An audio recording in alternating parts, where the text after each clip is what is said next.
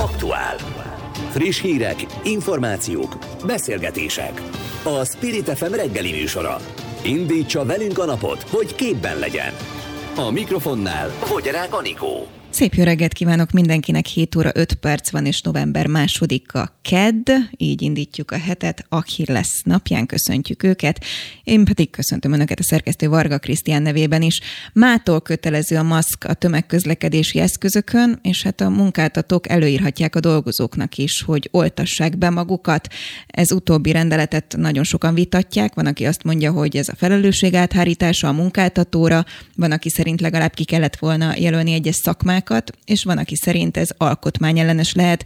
Na az első órában ezt a témát járjuk majd körbe pártokkal, szakszervezeti vezetőkkel, a Momentum például szabad napot adna az oltottaknak. Kicsit nehéz követni, hogy hol kötelező már most a maszkviselés, hol nem, megpróbálunk rendet rakni. A másik téma, ami szinte mindenkit foglalkoztat, az az üzemanyagárak és az energiárak folyamatos és drasztikus emelkedése, hiszen ha akarjuk, hanem mindenre hatással van. Az MSZP például a munkába járó költségtérítésének emelését sürgeti, és az élelmiszerárak áfájának csökkentését, a Jobbik pedig az üzemanyagárak befogyasztására indított petíciót. Na ezekről is beszélünk, aztán majd szakszervezeti vezetőkkel kitárgyaljuk, például a pedagógusokkal, a vasutasokkal vagy a kereskedelmi dolgozókkal, hogy ők hogyan állnak a kötelező oltáshoz. Az első óra tehát erről szól. Spirit FM 92.9 a nagyváros hangja. Thank you. Nagy felzúdulást váltott ki a kormány intézkedése, ami a munkáltatók kezébe adja a döntést, hogy elrendelhessék dolgozóiknak a kötelező oltást. Ezt a honvédség már az első napokban meglépte. Közben a kabinet e-mailben biztatja az embereket a harmadik dózis felvételére. Az MSZP EP képviselője Újhelyi István pedig a keleti vakcinával oltott és dühös embereknek címzett egy nem mindennapi felhívást. Mindezekről Harangozó Tamást, az MSZP országgyűlési képviselőjét kérdezzük. Jó reggelt kívánok! Jó reggelt kívánok! És már javítom magamat, mert nekem hétfő van, de tegnap volt hétfő, úgyhogy tegnaptól kötelező mindenhol a maszk használat a tömegközlekedési eszközökön, illetve ugye hát a, előírhatják a dolgozóknak, a munkáltatók, hogy akkor oltassanak vagy sem. Pártszinten egyébként ez működik? Például az MSZP-ben kötelező oltani? Nem kötelező voltam, de nem tudok olyan például a képviselőtársammal, aki magától a oltásokat nevette volna fel. Mi a véleménye a pártnak arról, hogy egyébként a munkáltatóknak kellene eldönteni, hogy legyen kötelező az oltás az adott munkakörben, vagy sem? Én abszolút osztom azoknak a véleményét, akik azt mondják, hogy ez a kormány részéről sem más, mint egy felelősség áthárítás.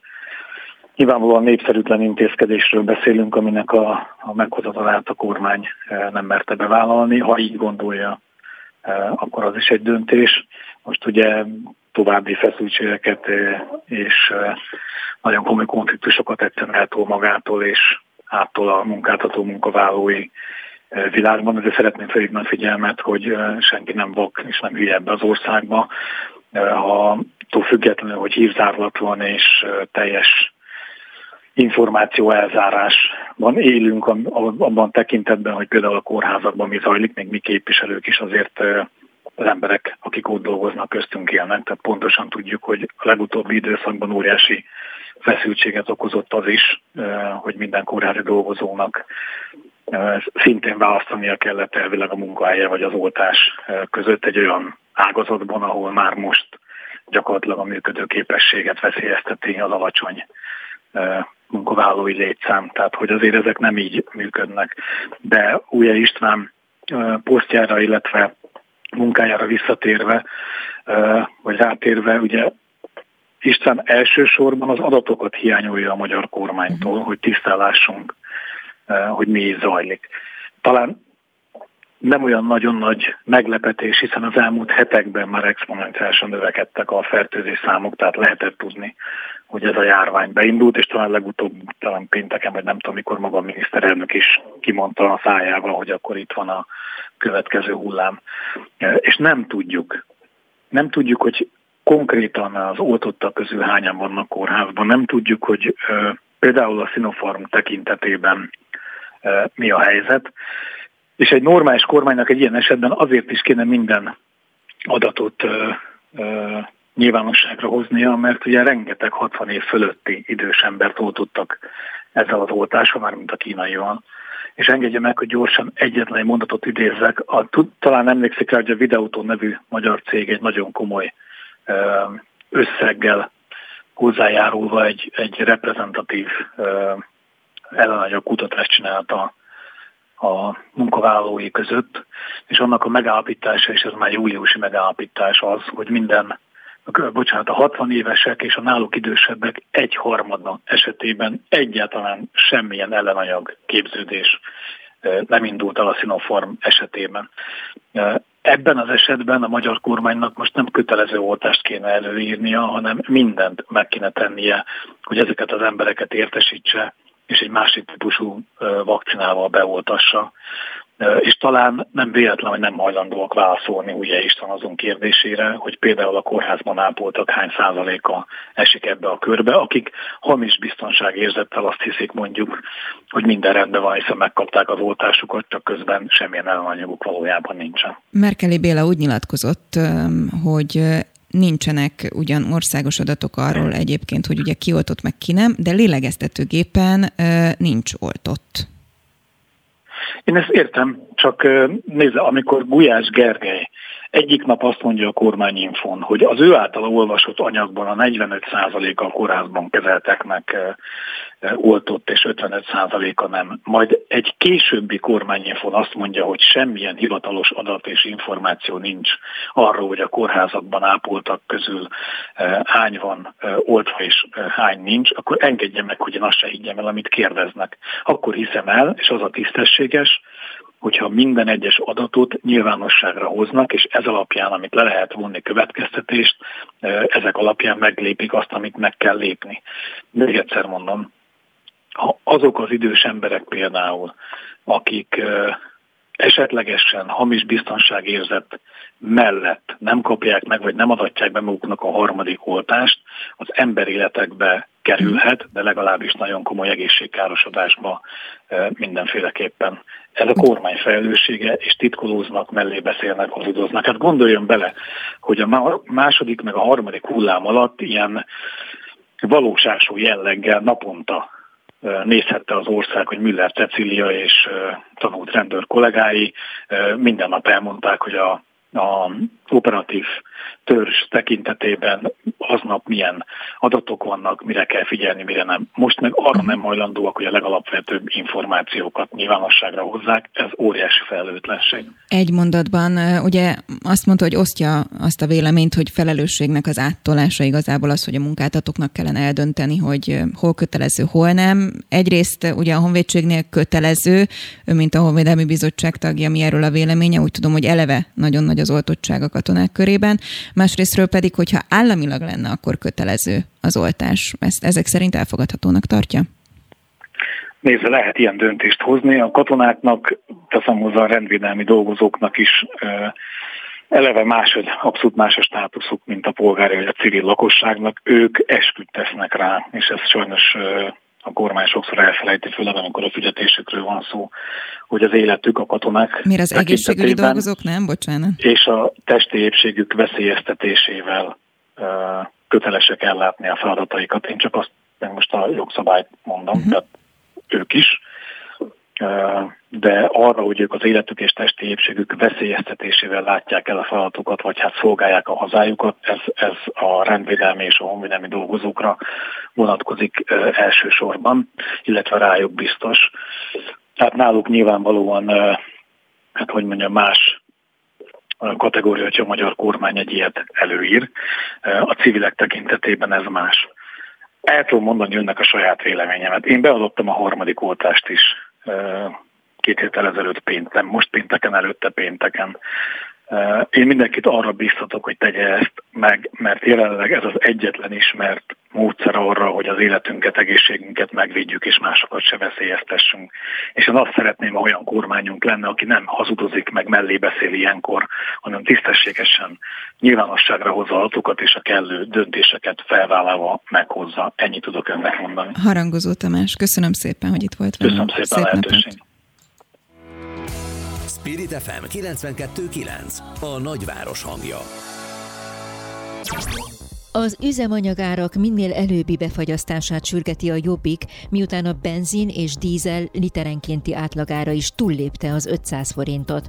A párt emellett a gyenge forint miatt is bírálja a kormányt, illetve azért, mert az élelmiszerekért is egyre többet kell fizetni. A koronavírus vakcina kapcsán Jakab Péter a Jobbik elnöke azt mondta, nem lehet kötelezővé tenni az oltást. Dudás Robertet, a Jobbik országgyűlési képviselőjét kapcsoljuk. Jó reggelt kívánok! Jó reggelt kívánok! Hú, de nagy így egyenként is ez a két téma, úgyhogy próbálom pörgetni. Igen. Nem tudom, mennyire hallotta a Rangozó Tamás véleményét az imént. Ő, hát, hogyha jól értem, azért egy picit talán ellentmondásba is keveredett, hiszen egyetért azzal, hogy a honvédelmi dolgozóknak például a honvédségben kötelező az oltás, ugyanakkor korábban azt mondta, hogy az egészségügyi dolgozóknál ez, ez konfliktust is okozott. Önöknek mi az álláspontja erről? Hát, ha csak ezt a két ágazatot nézzük, azért elmondható, hogy rendkívüli létszámhiányjal küzdenek. Tehát ha nem tudom ki számára megnyugtató az, hogy katonákat vezényeltek újra a kórházakba. Én azt gondolom, hogy orvosokra és ápolókra, illetve egészségű szakemberek lenne szükség, és egy olyan vezetésre, aki nem elüldözi őket, hanem megtartja őket. Ez a lépés én azt gondolom egy újabb leszámolási hullámhoz vezet, vagy vezethet. Volt már ilyen február környékén az egészségügyben egy újabb hullám várható, akár a rendvédelmi dolgozóknak pedig a 70% egy belső felmérés alapján fontolgatja, hogy elhagyja a pályát. Ez egy, egy katasztrofális állapothoz vezethet. Én azt gondolom, hogy a kormány felelőssége a jelenleg kialakult helyzet, hogy bizonytalanságban tartja az embereket. Egy héttel ezelőtt egy óriási tömeg, mert nyugodtan mondhatjuk, hogy tényleg nagy tömeg gyűlt össze a, a békemenet kapcsán, akkor még nem volt semmi gond. Nem volt járványhelyzet, külföldről jöttek a látogatók, az a lényeg, hogy a nagyvezérnek ugye minél többen tapsoljanak, és fel tudják mutatni a több százezres tömeget. Egy héttel később pedig már járványintézkedéseket kell bevezetni, maszkokat kell hordani, és kötelezővé teszik bizonyos szférákban az oltást. A legnagyobb probléma ennél a területnél is, mint sok más területnél azt gondolom, hogy a politika mindenhatónak tartja magát, és a magyar kormány mindenhatónak tartja magát, és nem pedig a szakemberek véleményére hagyatkoznak, és nem a szakemberek véleménye jut el a lakossághoz, hogy az, azután egy objektív képet kapjon, és felelős döntést tudjon hozni. És itt azért szeretném megemlíteni azt is, hogy, hogy azzal is magyarázzák ezt a, a kötelező oltást, hogy rengeteg kötelező oltásunk volt gyerekkorunkban.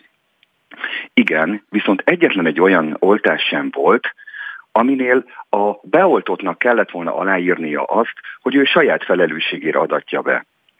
Számos kérdés van, amivel bizonytalanságot keltenek a lakosság körében. Én azt gondolom, amennyiben az oltás, és való, nagy valószínűség szerint az oltás megoldás lehet a járvány leküzdésére, akkor a lakosságot nem félrevezetni kellene, hanem és nem hamis biztonságképet adni nekik, hanem egy valós megoldás, valós képet adni, és elmagyarázni szépen.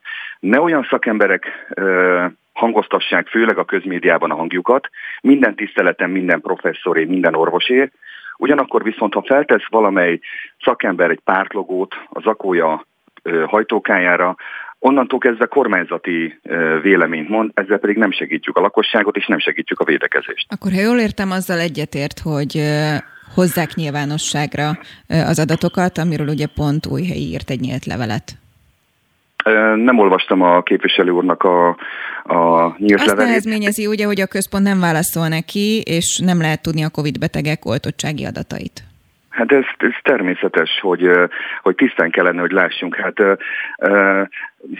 nem az emberek vannak a kormányért, hanem a kormány van a lakosságért. Tehát alapvetően fordítva ülnek a lovon. Tehát természetes, hogy, hogy minden tájékoztatás meg kellene, hogy adjanak az embereknek. Ne bizonytalanságba tartsuk őket, ne félelembe tartsuk őket, hanem korrekt, valós tájékoztatást nyújtsanak nekik. Azt gondolom az átoltottság és az oltási hajlandóság is sokkal magasabb lenne ezáltal. A Jobbiknál van policia arra, hogy a képviselők oltsák be magukat?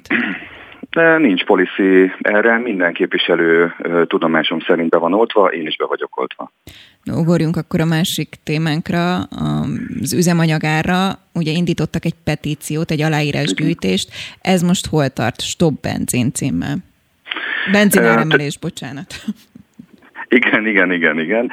Um, több mint 20 ezeren írták alá, ugye ez a közösségi oldalakon indított petíció, melynek célja az, hogy mint ahogy múlt hét hétfő miniszterelnök úrnak az azonnali kérdések órájában is elmondtam, hogy nyomást próbáljunk gyakorolni a kormányra, mert teljes mértékben elfogadhatatlan, hogy két-három hete az a kormányzati kommunikáció tisztában vannak a világpiaci helyzettel, tisztában vannak azzal, hogy egyre tarthatatlanabbak az árak, és ö, nyomon követik a fejleményeket. Tehát egy kormány, kormánynak nem nyomon kell követni, hanem tenni kell ezért. Nos, ezért indítottuk a petíciót. Jelenleg több mint 20 ezeren ö, írták alá, és az előttünk álló napokban, egy-két hétben pedig több ö, megmozdulást, ö, több ö, más jellegű lépést is tervezünk ezzel kapcsolatban. Ez nem azt jelenti számunkra, hogy most elindítottunk egy petíciót, aztán hátradőltünk, és akkor várjuk a kormánynak a döntését. Nem, hanem látva a tehetetlenségét, és látva azt, hogy nem akar lépni, folyamatosan szajkózni fogjuk, folyamatosan lépéseket fogunk tenni annak érdekében, hogy lépjen. Tesszük mindezt addig, amíg, amíg érdemi lépéseket nem tesznek. Dudás Robert, a Jobbik országgyűlési képviselője. Köszönöm szépen, hogy rendelkezésünkre állt. Szép napot! Én köszönöm a lehetőséget!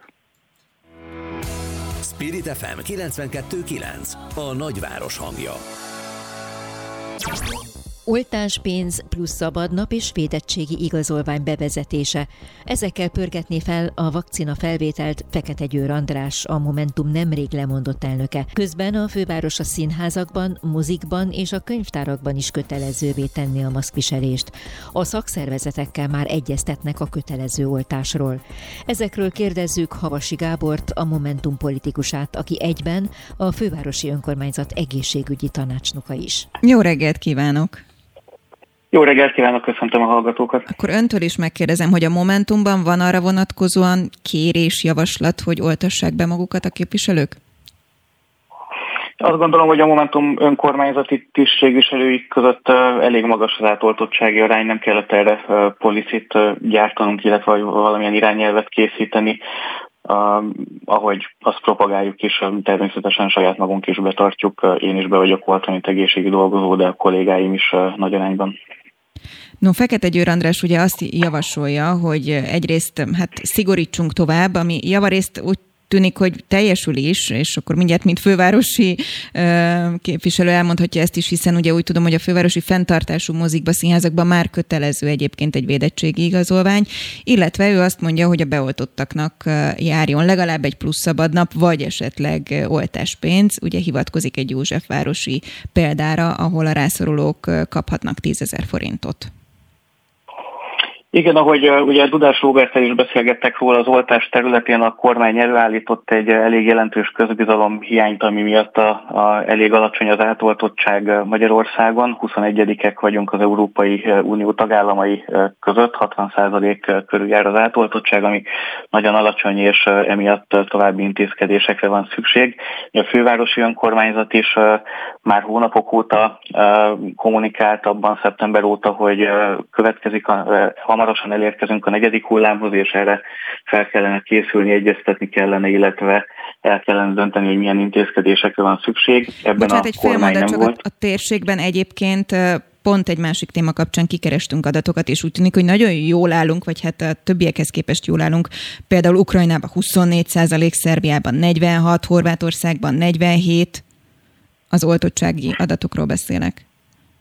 Hát összesen mégis az Európai Unióban 21-ek vagyunk, tehát lehet, hogy vannak nálunk rosszabbul álló országok, ez a mi helyzetünkön nem javít semennyiben. Ugye sokan nem veszik fel a második oltást sem, nem hogy a harmadikat 65 év felettieknél pont a fővárosi önkormányzat 20 ezeres antitest tesztelése mutatta a, bocsánat, ellenanyag tesztelése mutatta, hogy a 65 év felettiek védelmében nagyon súlyos probléma van, ami a kínai Sinopharm vakcinához köthető. Emiatt javasolta korábban a Momentum is, hogy ezt a átoltottsági arány növelni kellene, akár door-to-door kampányokkal, önkormányzatokat bevonva, akár oltás ösztönző intézkedésekkel, például egyszeri juttatással, amit Józsefváros be is, be, be is vezetett azóta, de több más ország is, például az Egyesült Államokban is jár egy egyszeri juttatás, hogyha valaki felveszi a védőoltást. Mi a helyzet a kötelező oltással, amelyet ugye például az önkormányzatoknak is el kell dönteni, így a fővárosnak is a saját fenntartású intézményeiben elrendeli, avagy sem? Mit gondol erről?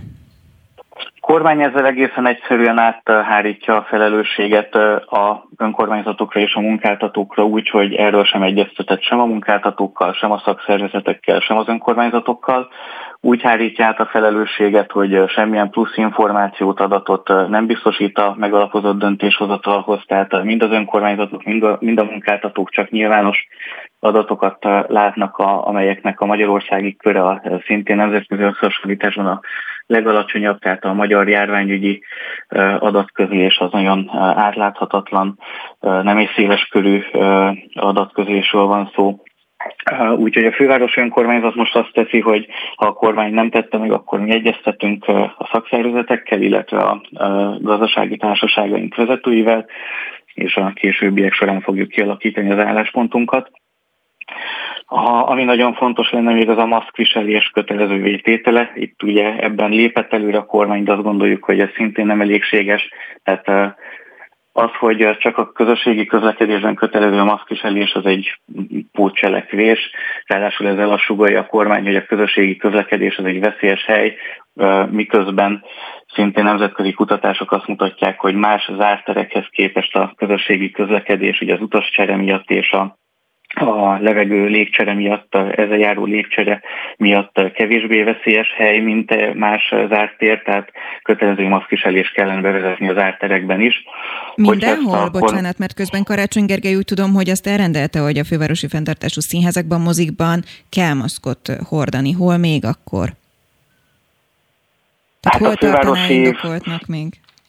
Fővárosi fenntartású intézmények azok csak a Budapesten vagy az országban található zártereknek csak egy nagyon szűk köre, tehát ennél azért sokkal, akár boltokban, állami fenntartású színházakban, nem fővárosi mozikban is, tehát sokkal szélesebb körben kell ezt bevezetni. Nyilván ebben mi azt tudtuk tenni, hogy a saját intézményeinkben kötelezővé tettük, más nekünk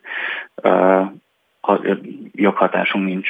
Azt meg tudja nekünk mondani, hogy körülbelül hány cég tartozik egyébként a főváros alá? Hány emberről van szó, amikor most önöknek mérlegelni kell és egyeztetni mindenféle vállalattal, hogy legyen vagy ne legyen, vagy javasolják a kötelező oltást? Nagyságrendileg 20-25 ezer munkavállalója van a fővárosi önkormányzatnak. És kik azok, akikkel most elkezdik az egyeztetést? A budapesti közművekkel, tömegközlekedési vállalattal, BKK-val, BKV-val, a főkert szemétszállítás területén, tehát ezekről a vállalatokról van szó. Van olyan vállalat, ahol... Ezeket... Igen? Bocsánat? A, ahol, ahol egyértelműen kötelezővé ahol kell tenni. igen az a szociális intézményeink, tehát ott mindenféleképpen meg fogjuk lépni.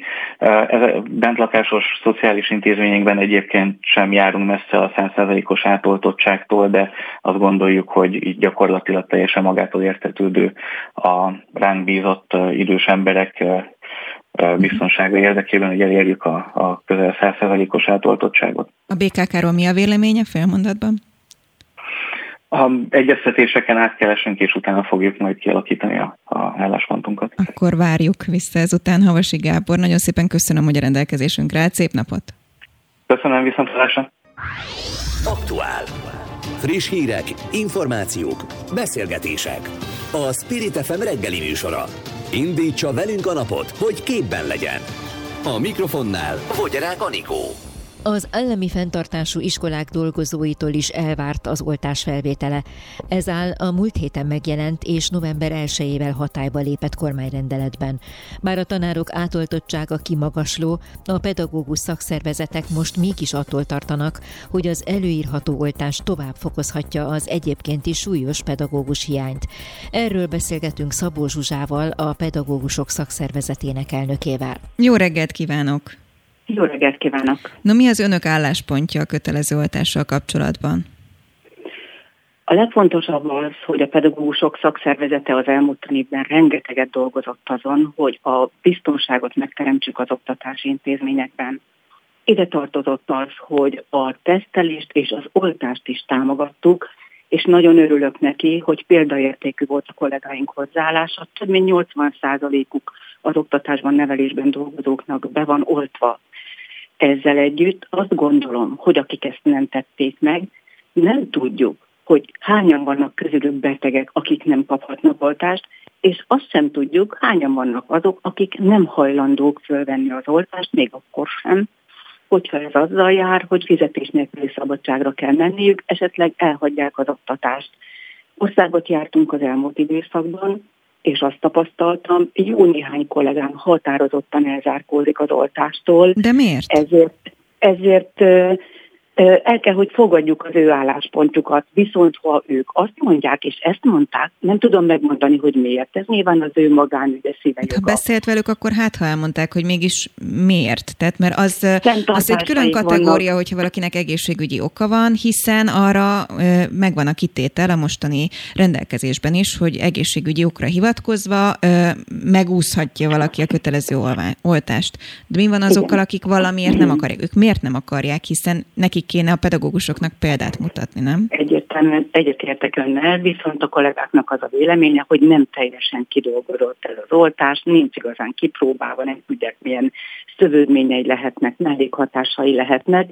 Magyarán félnek attól, hogy nincs kellő ismeretük arra vonatkozóan, mi lesz a következménye mindenféle kózahírek keringenek, kinek milyen mellékhatásai voltak, vagy esetleg későbbi tünetei, ezért ők úgy, úgy döntöttek, hogy nem kívánják fölvenni. Azt is elmondták, hogy esetleg elhagyják az oktatást, ha számukra kötelezővé teszik.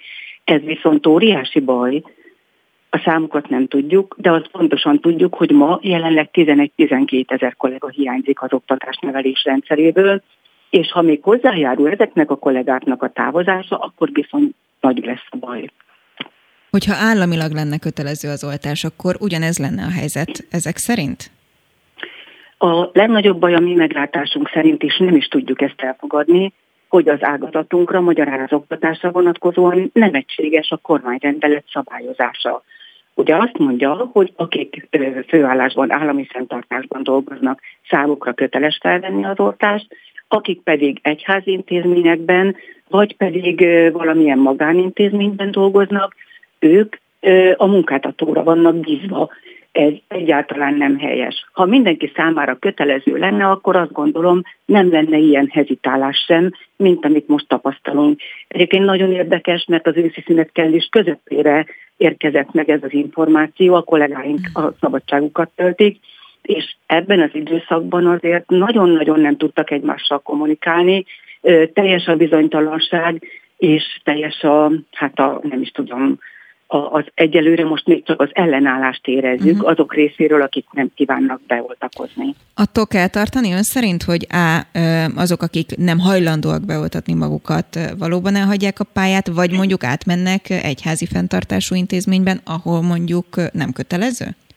egészen biztos vagyok benne, hogy lesz következménye ennek a döntésnek, hogy nem mindenki számára egységesen kötelező, mert így nyitva maradt egy kis kapu. Egyébként a PS azt képviseli, hogy az oktatási intézményekben tesztelni kellene gyerekeket, felnőtteket egyaránt, hogy pontosan tudjuk ki a beteg, és ki lehessen őket emelni, ne fertőzik a többieket. Végig azt képviseltük, hogy az oktatásban a biztonságot csak és kizárólag ez, illetve mi támogattuk az oltást is, ez a kettő együttesen tudná garantálni. A gyerekek nagy veszélyben vannak, mert most már pontosan tudjuk, hogy rájuk is veszélyes a vírusnak ez a fajta változata, és semmit nem tudunk róluk. Nem tudjuk hányan fertőződöttek, fertőzöttek meg, nem tudjuk hányan hordozzák haza és vissza az iskolába, és ezek szerintem nagyon-nagyon fontos tudnivalók lennének ahhoz, hogy biztonságot tudjunk teremteni. Mi a PS álláspontja a gyermekek oltásával kapcsolatban? A PS támogatta a gyerekek oltását, de természetesen a szülőkre bízzuk, a szülőknek kell a döntést meghozni.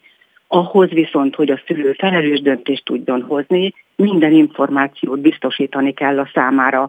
Azt gondoljuk, hogy a gyermekorvos, akihez a, a gyerek tartozik, ő neki kell felvilágosítást adni, hiszen legjobban ő ismeri a kisgyereket, és ebből következően őket kell, mármint a gyerekorvosokat kell úgy felkészíteni, hogy a szülőket minden kérdésükben kellően tájékoztatni tudják. Fél mondatot beszéljünk arról is így végszóra, hogy ugye tart a tárgyalás, a közös összefogás, a pedagógusok szakszervezet, szakszervezet és a PDS közösen tárgyal a minisztériuma, de úgy tűnik, hogy a PS-t most ebből kifelejtették. Mi történt?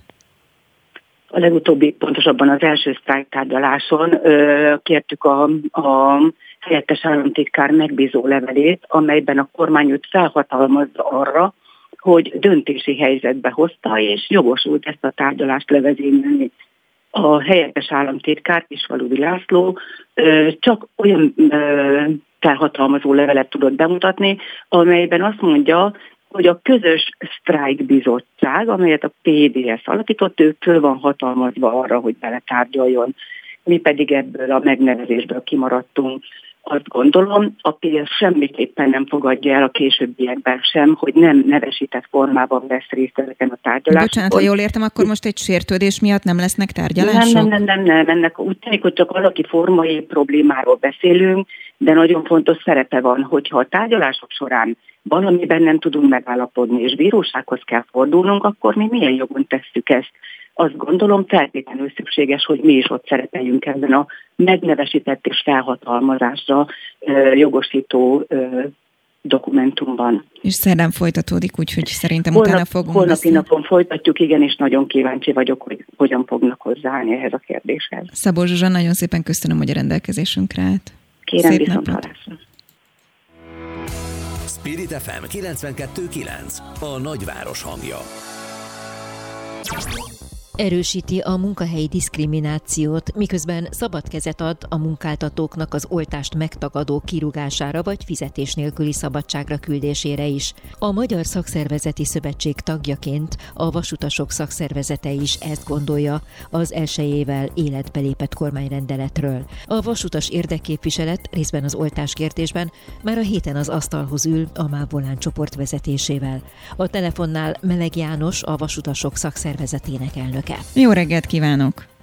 Jó reggelt kívánok! Na, önöknél mi a helyzet, mit lehet tudni, milyen az átoltottság, és mennyire hát vannak kiakadva a dolgozók, ha fogalmazhatok így? Vagy azt mondják, hogy ez így normális, és beoltatjuk magunkat? Hát ez egy nagyon nehéz kérdés, és nagyon bonyolult is a, a, az egész Covid vírussal kapcsolatos dolog. Nagyon sokan már nyilatkoztak a, megjelent rendelettel kapcsolatban. Mi már akkor, amikor a Karamara elnöke ezt először bezengte, akkor levélben megkerestük a MÁV menedzsmentjét, és azt írtuk nekik, hogy egyrészt ezt nem lehet így rendezni, lehetőséget kell biztosítani, ha és amennyiben pedig rá fogják kényszeríteni az emberekre, akkor megfelelő olyan jogosítványokat, szabályokat kell rendezni megállapodás keretében, ami a munkavállalók érdekét szolgálja. A vasutasok átoltottsága ugyanaz, mint nagyjából a, az országos lefedettség, azonban itt meg kell jegyeznem, hogy ha az át, átlagot nézzük, akkor ez így jónak tűnne. Egyébként a végrehajtó szolgálat területén sajnos azt kell mondjam, hogy gyengébb az átoltottság. Ez pedig azt jelenti, hogy ha ezt kötelezővé tennék, akkor a vasútüzem meg fog állni van 45 nap arra, hogy ezt teljesítsék. Azért alacsony az átoltottság, mert nem is akarnak oltatni, vagy egyszerűen nem volt időre, nem foglalkoztak vele, tehát ön mit tapasztal? És, és mindegyik igaz. Az a kormányzati kommunikáció, ami ebbe volt, ez, ez nagyon elvitt az elmúlt évek eseményei, sajnos. A vasúton is voltak megbetegedések, sajnos halálos áldozat is volt, azonban az a fajta plakát Nekem például személy szerint nem sokat mond, hogy az oltás működik, a gazdaság működik.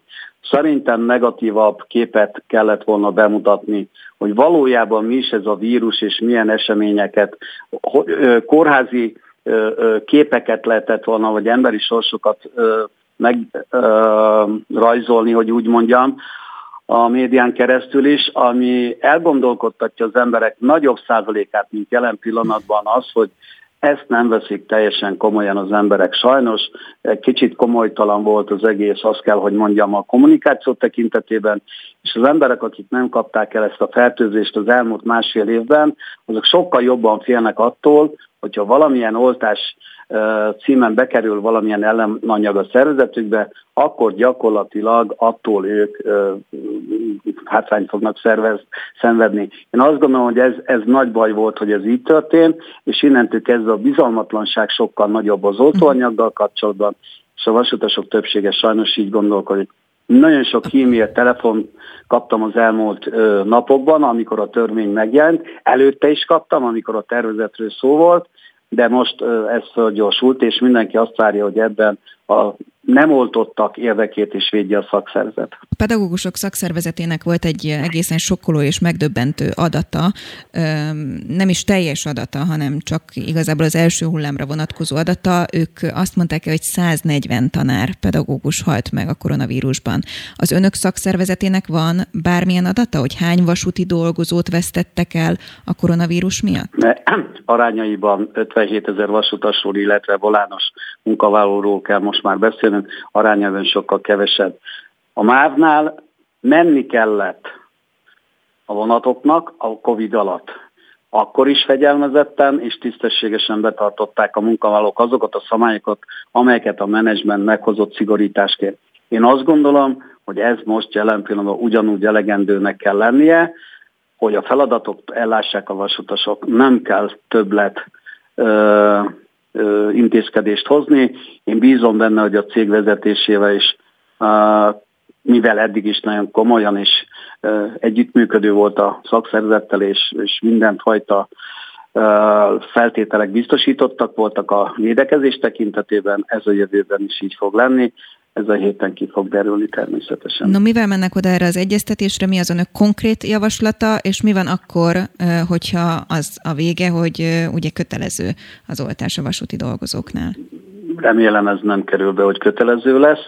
Mi abban bízunk, hogy észszerű kompromisszumos javaslattal lehetőségként és egy nagyobb felvilágosítással uh, ugyanúgy marketing munkával megpróbálja a menedzsment felhívni a munkavállalóknak a figyelmét, hogy fontos az átoltottság, de ez kötelezővé tételét mi nem tudjuk támogatni.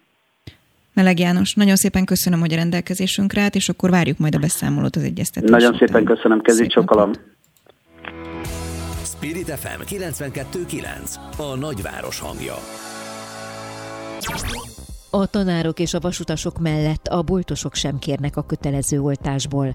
A kereskedelmi alkalmazottak szakszervezete abban bízik, hogy az ágazatban egyetlen munkáltató sem teszi kötelezővé a vakcinát. Máskülönben szerintük, idézem, vásárlóként se lehessen oltási igazolvány nélkül az üzlet területére lépni. Karsai Zoltánt a kereskedelmi alkalmazottak szakszervezetének elnökét kérdezzük. Jó reggelt kívánok! Jó reggelt kívánok, köszöntöm a hallgatókat. Ez egy egyfelől elég erős, másfelől sokak szerint érthető ö, hozzáállás, hogy hát akkor az is oltassa be magát, aki bejön egy boltba. Mi a véleményük? Hát ezt egyébként mint jelzést mi a munkavállalóktól kaptuk el először, és szerintünk ebben teljesen igazuk van. Tehát ha nekik kötelező lenne az oltás, és ezzel védjük őket, azért ne felejtsük el, hogy mondjuk dolgoznak 24-en egy boltba, egy nagyobb hipermarketben, mondjuk egy műszakba, de bejön aznap 6000 vásárló, akkor melyik a nagyobb kockázat? Tehát mi, mi úgy gondoljuk, hogy ha az egyik oldalon kötelező lenne, akkor a másikon is, de uh, igazság szerint az első felütésünk ezzel a, bejelentéssel az volt, hogy uh, nem szeretnénk, hogyha valamelyik munkáltató ebben gondolkodna, és eddig úgy halljuk, hogy az eddig bejelentett kommunikációk alapján nem is akarnak kötelező oltást. Lehet, hogy lesz végül olyan, aki igen, de akit, akit eddig hallottunk, az a józanészben bízva a dolgozóknak a, az eszélyre és a megítélő képességére bízva hagyja, hogy ők, ők döntsék el ezt a kérdést. Hogy fog ez ön szerint működni? Lesznek nagy cégek, nem mondok most neveket, akiknek nagyon sok alkalmazottja van, és mondjuk üzlete, és ők hoznak egy döntést, és ezt fogják a kicsik követni, vagy, vagy egy egységes álláspont lesz, amit mindenki képvisel, vagy lesz olyan mondjuk kisbolt, ahol kötelező, vagy nagybolt, ahol kötelező? Hogy látja ezt?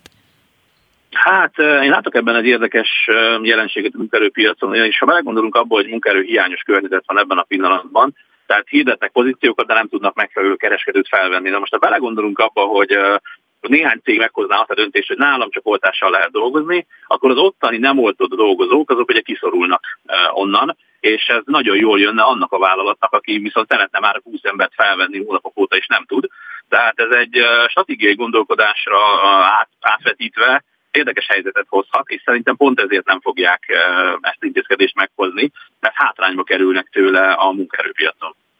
Mi a helyzet a maszk használattal, illetve egyéb szigorítással? Mi az önök álláspontja? Egyelőre ugye nem kötelező a boltokban, például a maszk használat. Hát nem kötelező a boltokban, én mondjuk nagyjából két-három hete maszkba járok vásárolni, és úgy gondolom, hogy ha kötelezővé tennék, ez ellen nem nagyon morognánk. Ugye annak idején, amikor kötelező volt, mi csak annyit kértünk, hogy két óránként 10 percre hadd vegyék le a dolgozók ezt a maszkot, nyilván nem az eladó térben a vásárlók között, hanem olyan helyen, ahol ezt biztonságosan meg tudják tenni. De szerintem indokolt lenne ennek a bevezetése, és én azért látok egyre több embert, aki ezt hasonlóan gondolja, mert ő is magba jön be a boltba, annak ellenére, hogy nem kötelező. Milyen további óvintézkedések szükségesek, ha a kereskedelmi szektort vesszük?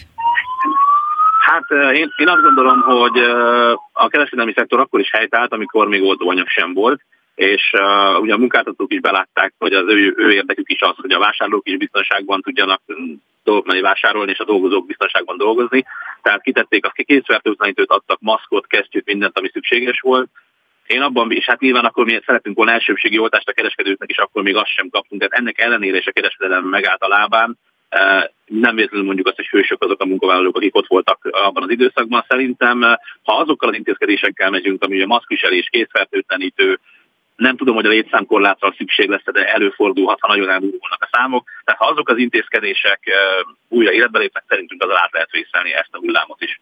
Azt vizsgálja bárki egyébként, hogy milyen az átoltottsága a kereskedelmi dolgozóknak? Van erre vonatkozóan pontos adat? Pontos adatot nehéz, mert ugye eddig a munkáltatók nem is kezelhették azt az adatot, hogy valaki ott van-e. Mi néhány megkérdezést azért már indítottunk, és úgy látjuk, hogy ez így földrajzi területenként eltérő. Tehát ha a nyugati oldalt nézzük, mondjuk Győrben van olyan bolt, ahol szinte mindenkiben van oltva, tehát 100%-os az oltottság, és találtunk olyan boltot az ország másik végén, a nyírségben, ahol meg 15 dolgozóból csak kettő van beoltva. Tehát nem azt mondom, hogy a nyugat jobban ott van oltva, mint a kelet és ne essék, ez csak egy statisztika, tehát nagyon nehéz számokat találni közte. Mi foglalkozunk ezzel a kérdéssel, és óvatosan kérdezzük a dolgozóktól is, hogy már akkor megkérdeztük, amikor még nem volt oltás, hogy beoltatnád-e magad, ha uh-huh. esetleg lenne oltóanyag. Voltak ilyen megkeresések, nagyon nehéz jó válaszokat kapni, mert sokan azt mondják, hogy inkább nem válaszolok. Azért mégis az eddigi tapasztalata szerint egy ilyen átlagszámot lehet mondani, hogy a kereskedelemben körülbelül tólik százalékban hányan vannak beoltva? Én szerintem a kereskedelem lefedi az, országos átlagbeoltottságát, tehát én nem mernék attól eltérőt tippelni, és őszintén megmondom, nincs is olyan adat a birtokomban, amivel ezt tudnám cáfolni vagy megerősíteni. Tehát én szerintem, ahogy az ország uh-huh. lefedettsége van oltással, nagyjából az igaz a kereskedőkre is. Beszéljünk egy másik témáról is, hiszen ugye úgy tűnik, hogy megvan a minimálbér és a garantált bérminimum. Ez mit jelent a szektornak? Hát ugye ez egy nagyon, nagyon érdekes kérdés, ilyen korán még sose volt meg a minimálbér, már ugye a tavaly évben emlékszünk, akkor át is csúszott a januárra hirdetése, és voltak ebből problémák. A szakmai bérminimum 260 ezer forintos szintje, mondhatnám, hogy számít nekünk, hiszen a kereskedők már évek óta ezen a bérszinten vannak. Most a törvényben ugye voltak kisebb-nagyobb változások, de, de én azt gondolom egyébként, hogy a, a munkaerőpiac jelenleg ott tart, ahol pár évvel ezelőtt, hogy munkaerőhiány van. Tehát ez a szám, ez nyilván számítani fog, hogy ennyi az szakmai bérminimum és a minimálbér, de a munkaerőpiac be fogja árazni azt a pozíciót és azt a munkaerő minőséget, amit meg lehet venni egy adott pénzért. Tehát a cégeknél majd lehet, hogy azt mondják, hogy 260 ezer a szakmai bérminimum, miért mennék én a fölé, csak ahogy mondtam, ugye szeretne valaki most felvenni 20 ember, 250 ezer forinttól hirdeti a pozíciót, és hát olyan minőségű munkavállaló, akire szüksége lenne, nem jön.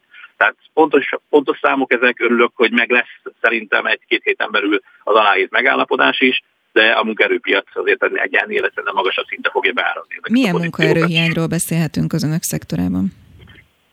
Hát én azt mondanám, hogy nem azt mondom, hogy ordító munkaerőhiány van, de ha külön választanánk a logisztikát és mondjuk a kereskedelmi egységeket, akkor a logisztika területén azért erős munkaerőhiány van, és nagyon sokat túlóra az utóbbi időben, amit mi hallunk az általunk lefedett cégekről.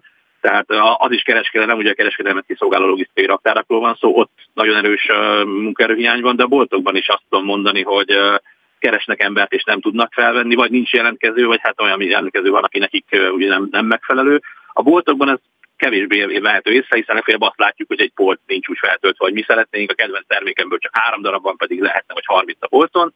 Viszont a logisztikában ez sokkal látványosabb, mert ha ott egy munkaerőhiány bedönti valamelyik raktárat egy cégnél, akkor ugye megáll az ellátási lánc, és ott a vállalatnál akkor igen komoly ellátási, áruellátási problémák lesznek. Én, én azt mondom, hogy most még kezelhető, de pont azért mondtam, hogy a béreket a piac fogja, hely, fogja helyre billenteni. Mint ahogy korábban lehetett azt hallani, hogy volt olyan, hogy az egészségügyben azért mondtak fel akár ápolók, mert mondjuk egy Little Aldiban jóval többet keresnek. Mennyire egységes mm. egyébként ez a kép önöknél? Hát azért eléggé szór, mert ha, ha ön is említette a Lidl Aldi, talán az van a, a, a lista egyik végén a tetején nyilván, és hát van az alja, ami csak tudom, 220 ezer forint körüli összegen foglalkoztatja a munkavállalóit, tehát nem egységes, viszont azt is tudni kell, hogy rendben ott sokat lehet keresni, de gyorsan és sokat is kell dolgozni. Tehát ott, ott már olyan hatékonysággal van a munkavállalónak a munkaideje kihasználva, hogy üres járat nincsen. Van is, aki eljön a kereskedelmi ágazatba a nagy pénz, bocsánat, a, nagy, hát a nagyobb pénz reményében, és hát nem mindenkinek válik be ez, és van, aki visszamegy végül oda, ahonnan, ahonnan érkezett abba az ágazatba. Ha és amennyiben kötelező lenne mondjuk az oltás ebben a szektorban, akkor ön szerint itt is várható lenne az, hogy bezárnának boltok, vagy, vagy leállna egyes üzlet? Hát ha most abból indulunk ki, csak egy példát mondtam ugye a beszélgetés közben a gérségben az a bolt, ahol mondjuk 15-ből ketten vannak beoltva, hát ha ott kötelezővé tennék az oltást, és minden munkavállaló megmakacsolná magát, és azt mondaná, hogy én nem oltok, akkor, akkor igen, mert aznak a boltnak akkor be kéne zárnia, mert munkaerőt nem fog tudni felvenni, főleg ennyit nem fog tudni felvenni, tehát az a bolt bezárna. Nem tudom, hogy ez országos mértékben milyen hatást váltanak ki, mert ugye, hogyha kötelezővé teszik az oltást, akkor lehet, hogy egy páran, akik most még úgy vannak vele, hogy ő nem szeretné, azért átbillenhető, de biztos vagyok benne, hogy van az a populáció, aki bármit teszünk vele, Uh, hiába mondom én is mindenkinek, én is be vagyok ott, ha nem kell tőle félni, valószínűleg akkor sem fogja oltatni magát. Előfordulhatna szerintem igen olyan, hogy uh, bezár akár nagyobb volt is, hogyha olyan térségben van az üzlet. Karsai Zoltán, a kereskedelmi alkalmazottak szakszervezetének elnöke. Köszönöm szépen, szép napot! Én is köszönöm, szép napot! Aktuál. Friss hírek, információk, beszélgetések. A Spirit FM reggeli műsora. Indítsa velünk a napot, hogy képben legyen. A mikrofonnál Fogyarák Anikó. 8 óra 6 perc van, jó reggelt kívánok azoknak, akik most csatlakoztak be hozzánk, és azoknak is, akik már mondjuk figyelnek minket egy ideje. Ők hallhatták, hogy az első egy órában leginkább mondjuk arról beszéltünk, hogy melyik szakszervezet vagy párt hogyan támogatja, illetve nem támogatja mondjuk a kötelező oltás, illetve mondjuk maszk használat bevezetését egyes szektorokban. A következő egy órában nagyon sok mindenről fogunk beszélgetni, például arról, hogy nőtt az átlagkereset, de úgy tűnik, hogy a fizikai munkát végzők körében kevésbé. Mi van a számok számok mögött, mindjárt megbeszéljük majd szakértőnkkel. Aztán a járványhelyzet egyik legnagyobb vesztese ugye a turizmus és vendéglátás. Most már ott tartunk, hogy 40-50 ezer ember hiányzik a szektorból, lehetek, kell-e őket visszacsábítani, pótolni, Erről is lesz szó, mint ahogy arról is, hogy ki lesz a Fidesz alelnöke. Forognak a nevek, Csuha Ildikó kollégánknak is vannak információi, vele latolgatunk majd. Nehéz helyzetben vannak a külhoni magyarok, hiszen egyrészt nagyon komoly koronavírus helyzet van a szomszédokban, másrészt Romániában ugye volt egy fűtés krízis is, Pótápi Árpád nemzetpolitikáért felelős államtitkár lesz majd a vendégünk telefonon. Drágulnak a házi orvosi szolgáltatók, erről is szolgáltatások, erről is beszélünk majd, mint ahogy arról is szó lesz, hogy van egy botrány Friderikus Sándor körül, ugye a média egy munkatársa próbálta kideríteni, hogy kinek a nevében és miért küldtek a produkció által egy sajtóközleményt. Na itt van már velünk Szalai Dániel, úgyhogy az adás végén majd megbeszéljük, hogy mire jutott. Üzleti szektor. A Spirit FM reggeli műsorának gazdasági percei. Üzleti információk, ingatlanpiaci adatok, pályázati lehetőségek, gazdasági hírek. Minden, ami anyagilag fontos lehet. Bruttó 427, ami kedvezmények nélkül nettó 284 ezer forint. Átlagosan ennyit vihetett haza augusztusban az, akit teljes munkaidőben alkalmaztak, legalábbis a Központi Statisztikai Hivatal szerint. Közben a 200 ezeres minimálbér mellett pont került a garantált bérminimum jövő évi összegére is, ami 260 ezer forintot tesz ki. Szalai Piroskát, a kincs munkaerőpiaci szakértőjét kérdezzük. Jó reggelt kívánok! Jó reggelt kívánok én is önöknek és hallgatóknak is. No, egy picit akkor egy általános képet szeretném, hogyha adna így az elején, hogy mi van a számok mögött, mit mutat ez az emelkedés, mennyire elég egyébként ez az emelkedés, miközben egy komoly inflációról is beszélünk. Igen, kezdjük is mindjárt ezzel. Ezek az emelkedések, illetve ezek a számok, akár a bruttó, akár a nettó ö, átlagkeresetet ö, nézzük, ezek ö, nominális értékek, hogyha ebből kivesszük a ö, fogyasztói árindexet, tehát az átlagos inflációt, ami most ebben az időszakban 4,3% volt, akkor is még pozitív értéket kapunk, 3,9%-ot, tehát reál értékében, vásárló értékében is növekedett az az átlagkereset is, és a nettó kereset is. Ez a reálérték növekedés, ez egészen 2010 óta folyamatos valójában. Ez most már azt jelenti, hogy a 2010-es vásárlóértékének a nettó keresetek elérték a háromnegyedével többet, tehát a 178 százalékot, ami azt gondolom, hogy egy nagyon font, nagyon fontos, de számunkra meg nagyon izgalmas dolog. Ez azt jelenti, hogy átlagosan többet tudunk vásárolni a bérünkért. Olvastam egy cikket, amelyben az van, hogy a fizikai dolgozók körében ez az emelkedés ez nem volt akkora, mint mondjuk a szektor vagy más szektorokban. Van ilyen típusú összehasonlítás, hogy hol érezhető? Nominál értékben értelemszerűen, mivel a fizikai dolgozóknak kisebb szokott lenni a bére, ezért számszakilag ott kevesebbet jelent, de százalékos növekedése pontosan az alsó bérkategóriáknak volt nagyobb. Most már érezhető is igazából, hogy zárul az olló. Részben ez a minimálbér elmúlt tíz évben már kétszer megtörtént jelentős emelkedésének köszönhető, de sokkal inkább nem a minimálbér, hanem a garantált bérminimum.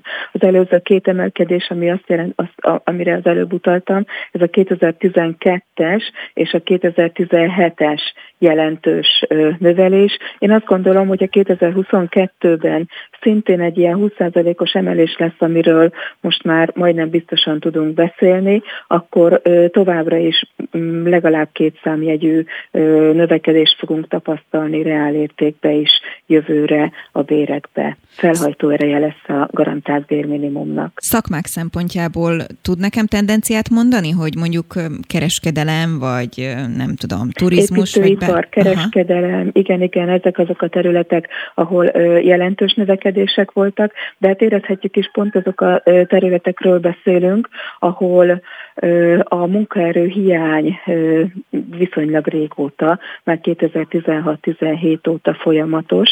Az egészségügyben is szerencsére most már kimondhatjuk azt, hogy nagyon jelentős növekedés volt, pontosan azért, mert az ápolók bérét is, illetve az orvosok bérét is ö, komolyan növelte a elmúlt pár év, elmúlt egy évben a kormány.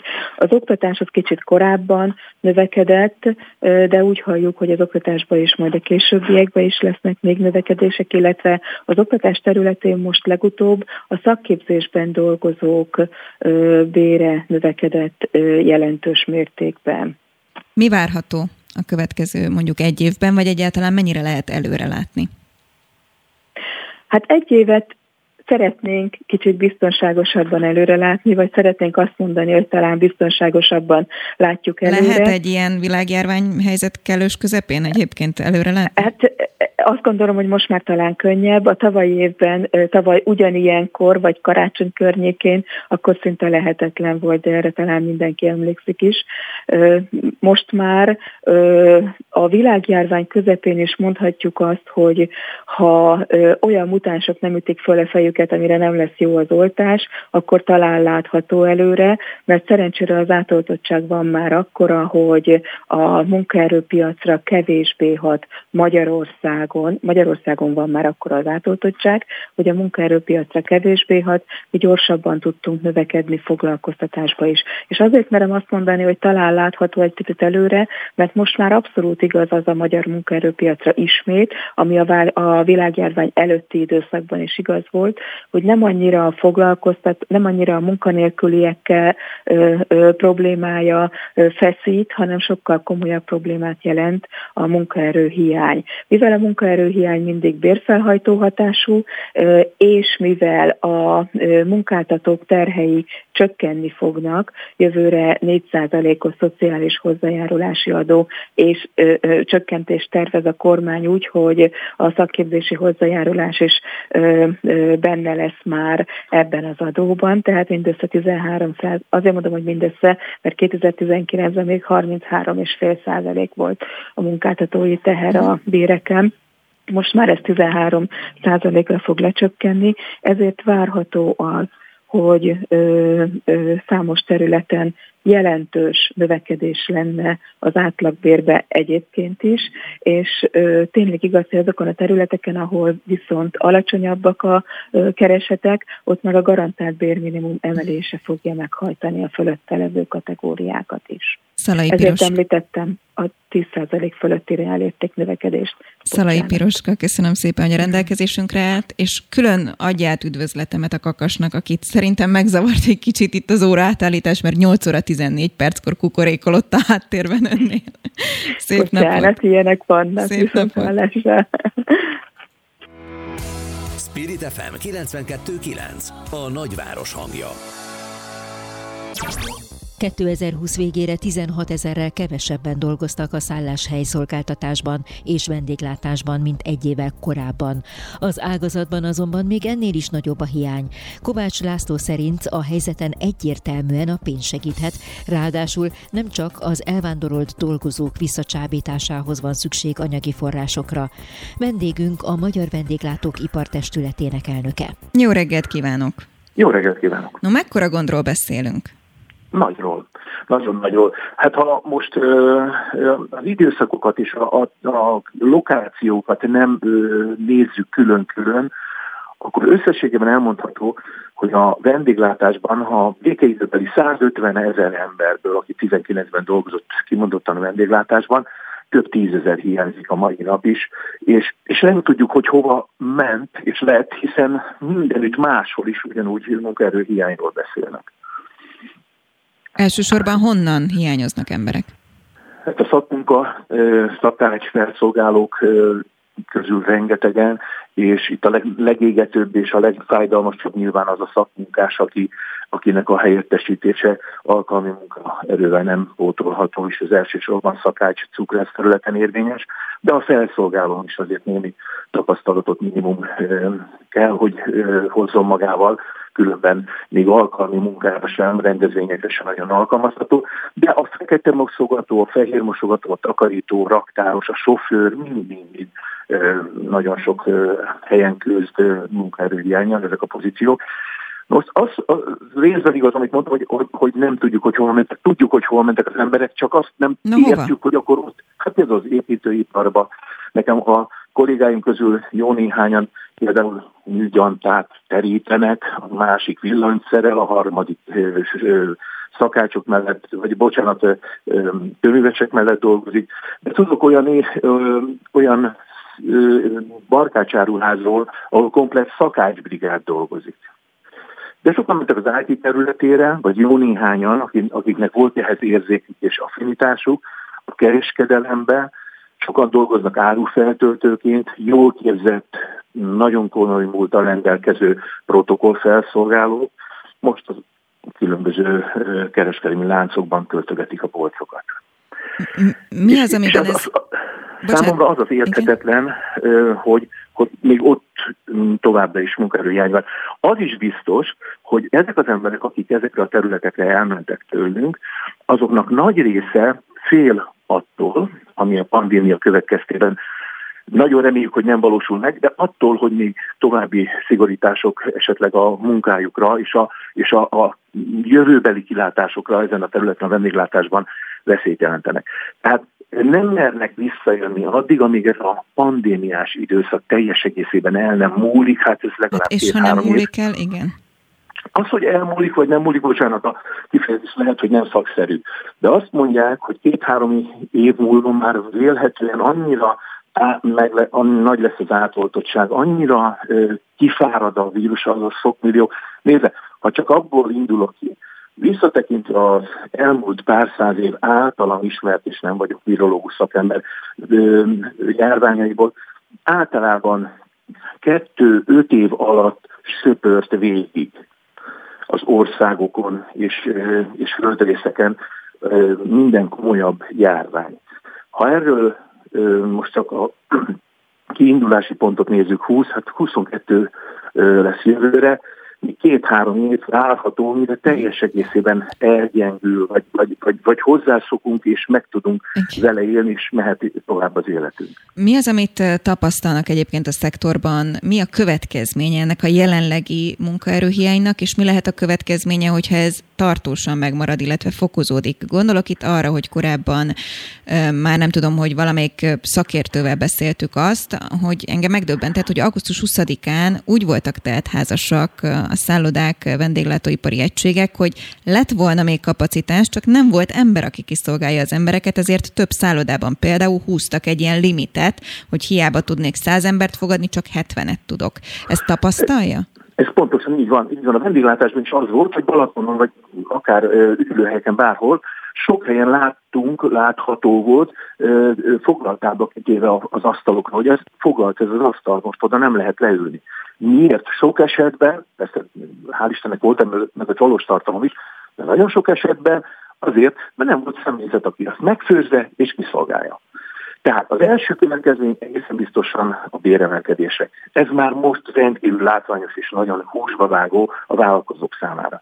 A második következménye pedig az, hogy sorozatos csődöket, tönkremeneteleket fog ez eredményezni, hiszen a a vállalkozók nagyon-nagyon fájdalmasan és nehezen merik továbbadni ezeket a plusz terheket, és azért a, a áralkotás vagy a, a vendég szempontjából mi a fontos, hogy mennyibe kerül. Minden egyes eleme emelkedett. Az alapanyagárak 20-25 százalékkal. Az energiárakról most nem is akarok beszélni, mert hogy mindenki tapasztalja a benzinkútnál a munkabérek szintén. Tehát gyakorlatilag muszáj tovább hárítani, amit a vendéglátósok óvatosan tesznek meg azért, hogy ne veszítsék el az ügyfeleiket. Mi ennek a következménye? Az az egyébként is nagyon-nagyon ö, szerény tartalék, ami még esetleg megmaradt a pandémia ö, időszaka óta, vagy alatti ö, felélésből, az is ellenyészik, és ennek következtében tudok olyan üzletekről, aki már tegnap jelentette be, hogy kész vége, lehúztam a rolót, többet nem akarok kinyitni. Brutális de drágulás várható ön szerint? Mondjuk a... a brutális szót én nem mondanám, de hogy drágulás az egészen biztos. De még idén? Tehát, hogyha én elmegyek egy étterembe, ami mondjuk eleve nem olcsó, és nem sokan engedhetik meg maguknak, akkor ott azt tapasztalhatom, Nézd, hogy... Hát teljesen logikus, hogyha ha, ha idén Milyen mértékű ön szerint? 15-20 százalékot minimum rá kell terhelni az árakra, a vállalkozóknak, ha nem akarnak tönkre menni. Hiszen hát ennyivel emelkednek a beszerzési, nyersanyag és, és munkavérek üzemanyagára. Megkérdezni egy, egy másik fontos témáról, ugye a kötelező oltás izgat most mindenkit, és politikusok közül volt olyan, aki azt mondta, hogy mm, sokan egyetértenek abban, hogy át van ez hárítva ugye a munkáltatókra, de olyan is van, aki azt mondja, hogy egyes szakmákban kellene csak mondjuk kötelező, vagy ki kellett volna jelölni ezeket a szakmákat, és például pont a vendéglátókat emlegetik, hogy hát, hogy ők találkoznak ugye az emberekkel elég sűrűn. Mi a véleménye önnek arról, hogy kell, nem Teljesen kell? logikus, teljesen logikus ez a következtetés, és tőlünk keletre is és nyugatra is ugyanezt meg is lépték a, a, a törvényhozók, hiszen Ausztriában is és Romániában is kötelező a vendéglátásban dolgozóknak az oltás. Azt, hogy nálunk ennyire óvatosan eh, nyúlnak a témához, ha finoman akarok fogalmazni, akkor ez a, a kormány nagyvonalúságát jelenti. Lehetett volna drasztikusabb eh, lépés, mint ahogy ezt pont az ellenzékiek hiányolják. Én nem akarok a politikába belemenni, azt tudom, hogy nagyon-nagyon nehéz dolog eh, kötelezővé tenni valamit, egy munkáltatónak, mert annak a következményeivel akkor ő kell, hogy számoljon. Azonban azt saját tapasztalatomból és véleményemből el kell mondanom, nekem, akinek négy kollégám halt meg egy hónap alatt a, a pandémia harmadik hullám alatt, akiknek nem volt természetesen mi oltásuk. Azt tudom csak mondani, ha valaki ebből a szakmából akar megélni, akkor a kutya kötelessége saját mag, elsősorban saját magát védeni. Erre most nem tudok jobb megoldást, mint az oltást.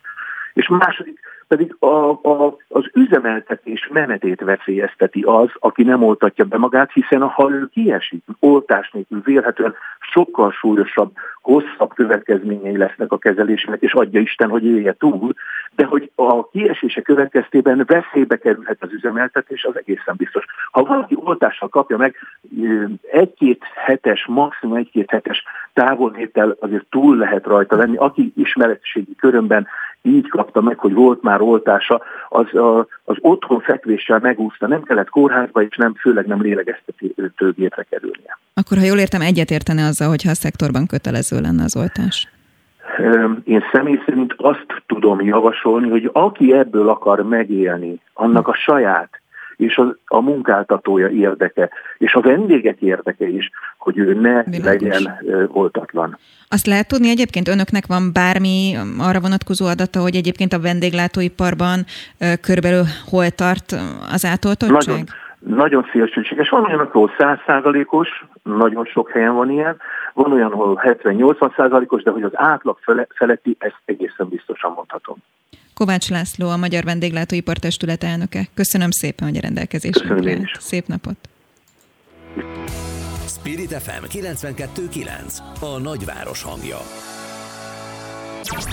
Tisztújító kongresszus tart a Fidesz november 14-én. Kérdés, hogy kiváltja Novák Katalin családügyi minisztert a párt egyik alelnöki posztján. Az ATV úgy értesült, hogy nagy eséllyel női alelnök mellett döntenek. Felmerült Kont Zsófia, Gál és Győri Enikő neve is. Ha új arcot szeretnének, a fideszesek vitályos Esztert is alkalmasnak tartják a feladatra, olvasható a cikkben. A vonalban Csuhaj Ildikó, az ATV főmunkatársa. Jó reggelt kívánok, köszöntelek! Jó reggelt kívánok, szervusz Anikó, no, Novák Katalin, a Novák Katalin helyére keresik a befutót, aki vélhetően ugye azért nem tölti be ezt a tisztséget, mert hogy miniszter lesz. Kezdjük innen. Így van, ez nem is vélhetően. A Fideszben van egy belső íratlan szabály, és ez szerint a belső íratlan szabály szerint, aki miniszter lesz, az a következő tisztújításon már nem aspirálhat a párt vezetésében különböző tisztségekre. Orbán Viktornak az az álláspontja, hogy egy poszt egy ember. Ez ugye alapszabályban nincs lefektetve, de Varga Mihály, Lázár János és legutóbb 19-ben Gulyás Gergely is emiatt távozott az alelnöki posztból, hiszen 18-ban a Fidesz győzelme után Gulyás Gergely miniszterelnökséget vezető miniszter lett, Novák Katalint pedig ugye egy éve nevezte ki a miniszterelnök családügyekért felelős miniszternek, tehát ő sem maradhat alelnök, így van. No, és úgy tűnik, hogy hölgyet keresnek a helyére, mert ez egy bevált módszer? Nekem legalábbis a forrásaim azt mondták, Novák Katalin előtt Percnél Ildikó is ugye nagyon hosszú ideig volt a Fidesznek a női alelnöke, én így értesültem, hogy női alelnököt szeretnének, a legesélyesebb Konzsófia, illetve Vitályos Eszter, ő az eminek az Európai Uniós fejlesztésekért felelős államtitkára. Igen. Min múlhat szerinted egy ilyen poszt, és egyáltalán mit jelent a Fidesznek az alelnöki posztja? Hát az alelnök ugye nagyon fontos poszt, a miniszterelnök mellett négy alelnöke van a Fidesznek, most ezt hosszú idő óta már Kubatov Gábor, német Szilárd tölti be, Gulyás Gergely helyett a 19-es kongresszuson 19. szeptemberében jött be Kósa Lajos, ő egy régi új alelnök, és most pedig kell, hogy válasszanak. Azt azért hozzátenném, hogy 19-ben is egy-két nappal a kongresszus előtt lehetett már azt pontosan tudni, hogy Kósa Lajos a jelölt. Ugye többen is aspirálnak, többeket is jelöltek, a miniszterelnök dönt arról, hogy végül is kit javasolnak, illetve a pártelnökség. Tehát a jelöltek, még azt hozzátenném, hogy az alapszabály szerint akár a kongresszus helyszínén is lehet jelölni, de ezt általában nem teszik meg. És ami most érdekes lesz a mostani kongresszus kapcsán, hogy ugye a járványügyi adatok, az új fertőzötteknek a száma, az növekszik.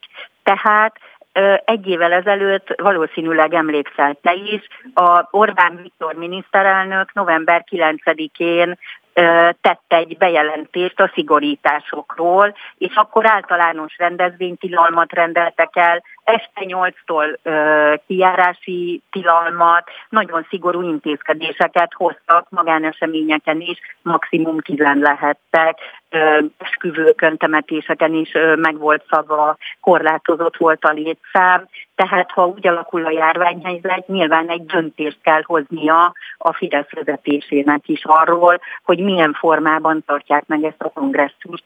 Én nem mondom, hogy elhalasztják, semmilyen információt nem kaptam, de nyilván, ha fokozódik a járványhelyzet, akkor a megfelelő járványügyi intézkedéseknek megfelelően kell ezt megrendezni. Magyarul például maszkot fognak viselni? Ezt ö, most mondom, hogy nem tudom, én ö, szerintem még nem hoztak végleges döntést, hiszen ugye két héttel vagyunk előtte, tehát nem láthatjuk, hogy a mhm. fertőzéseknek a száma a kórházban kezeltek száma, tehát hogy mennyire robban be majd ez a vírus, de az is lehet, hogy nem. Egy lényeges különbség van, hogy tavaly ilyenkor ugye még nem volt oltás, pontosabban nem oltottak be közel 6 millió embert, most már ez megvan, ugye védettségi igazolványok is vannak, tehát nyilván a mozgástér az szélesebb, vagy nagyobb a lehetőség. Fogunk még erről beszélni szerintem a következő két hétben, meg arról is, hogy kik azok, akik szükült a kör és még esélyesek. Csuha Ildikó, az ATV főmunkatársa. Köszönöm szépen! Én is köszönöm. Szép napot! Szép napot! Aktuál. Friss hírek, információk, beszélgetések. A Spirit FM reggeli műsora. Indítsa velünk a napot, hogy képben legyen. A mikrofonnál Fogyarák Anikó. Volt olyan nap, amikor több mint 500-an haltak meg a Covid-fertőzés következtében Romániában.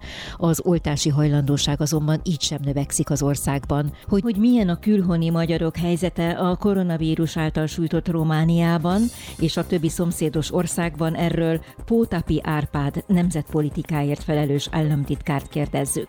Jó reggelt kívánok! Jó reggelt kívánok, csókolom. És hagyj kezdjem, a. Hagyj kezdjem azzal, hogy utána jártunk az oltottsági adatoknak a környéken, hogy a hallgatók is egy kicsit képbe kerüljenek. Ugye Magyarországon 63% körül van most ebben a pillanatban az átoltottság. Ehhez képest a szomszédok igen le vannak maradva. Romániában például már most úgy, hogy komoly kampányokba kezdtek, így is csak 33%-nál tartanak. Szerbiában jobb a helyzet, ott 46%, Ukrajna 24%. Mit tapasztal tapasztal a környéken, hogyha ugye járja a környező országokat, magyar lakta településeket. Mekkora a gond most? Hát nyugodtan elmondhatjuk azt, hogy a negyedik hullám azért nagyon jelentősen érinti, érintette a közép-európai térséget, benne a Kárpát-medencét is, és főleg azok betegszenek meg, akik eh, abszolút egyik oltást sem vették fel, illetve ha fel is vették az oltásokat, akkor eh, náluk eh, kevésbé jelentkeznek erősen a tünetek. De sajnos a magyarok által lakott régiók jelentős részében jóval kevésbé volt népszerű az oltás maga. Kiemelném itt Erdét, illetve a Székelyföldet, ahol valami különösoknál fogva az emberek java része úgy döntött, hogy nem veszi fel az oltást. Én magam sem értem egyébként a viselkedésüket, már csak azért sem, mert ők eléggé eh, képben vannak, nem csak a román híradásokat nézik, hallgatják, hanem hallgatják a magyar rádiót, nézik a magyar televízió csatornákat, internetet, stb. Tehát eh, napi szinten tudnak mindent Magyarországról, a, a magyar világról, magyar életről, mégis a, a zoltás tekintetében mondhatjuk azt, hogy eléggé jelentősen a többség másképp gondolkozik. Nekem barátaim is nagyon sokan vannak, akik így gondolkoznak. Egyszerűen számomra érthetetlen a viselkedésük. De hogy mi lehet ennek az oka talán az, hogy az oltási kampány sokkal nehezebben indult el Erdélyben, illetve magában Romániában.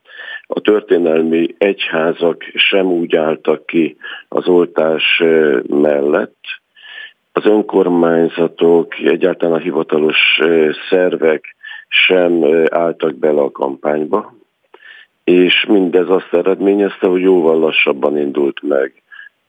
Nem tudom, jó szó, ezen volt már ugye vita a magyar médiában is az oltakozás, uh-huh és, és ezért is vannak lemaradva.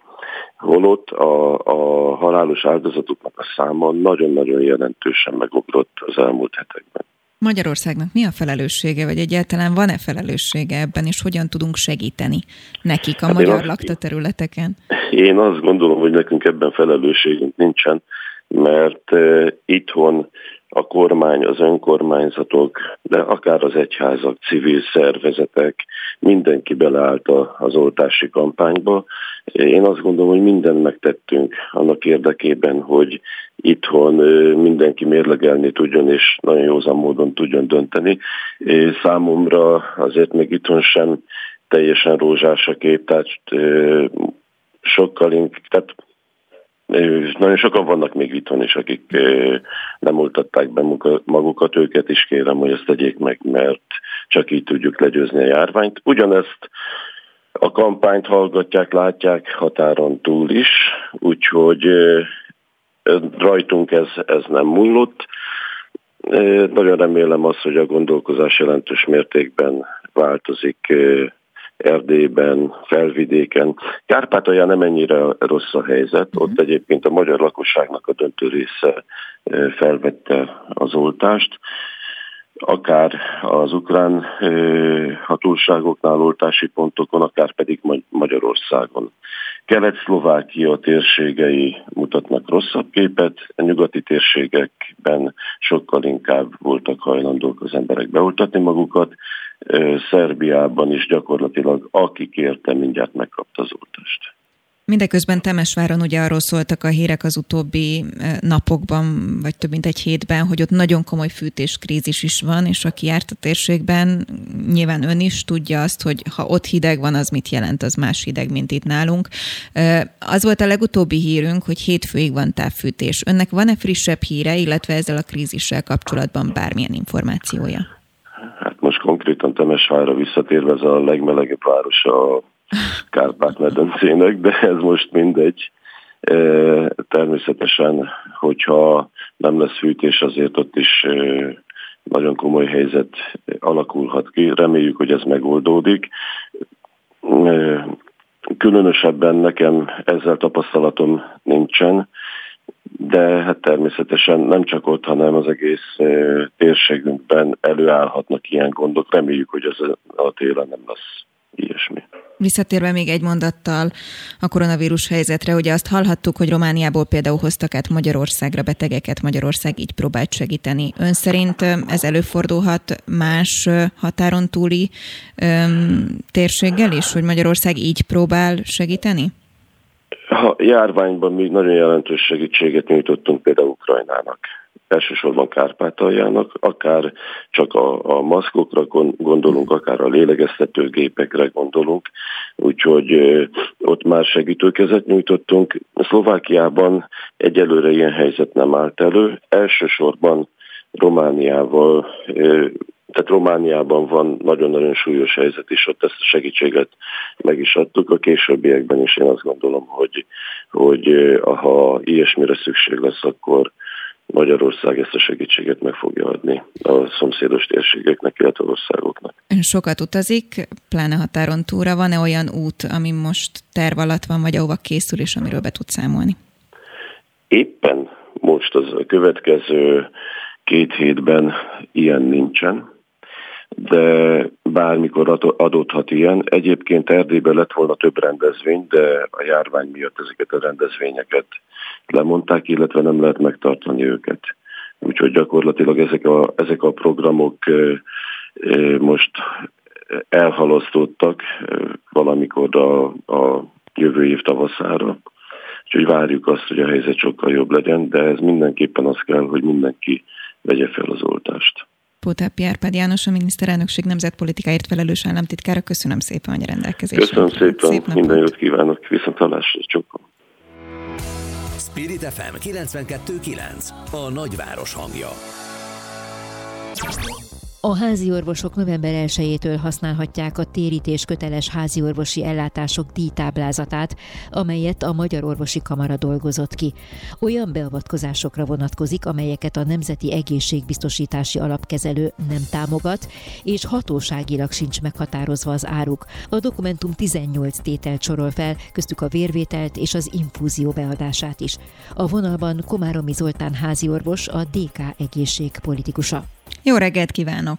Jó reggelt, Kezi Csokala! Kicsit segítsen nekem helyre tenni, illetve a hallgatóknak is. Én szerencsére nagyon ritkán járok egyelőre még házi orvoshoz, szóval kinek kell fizetnie és miért?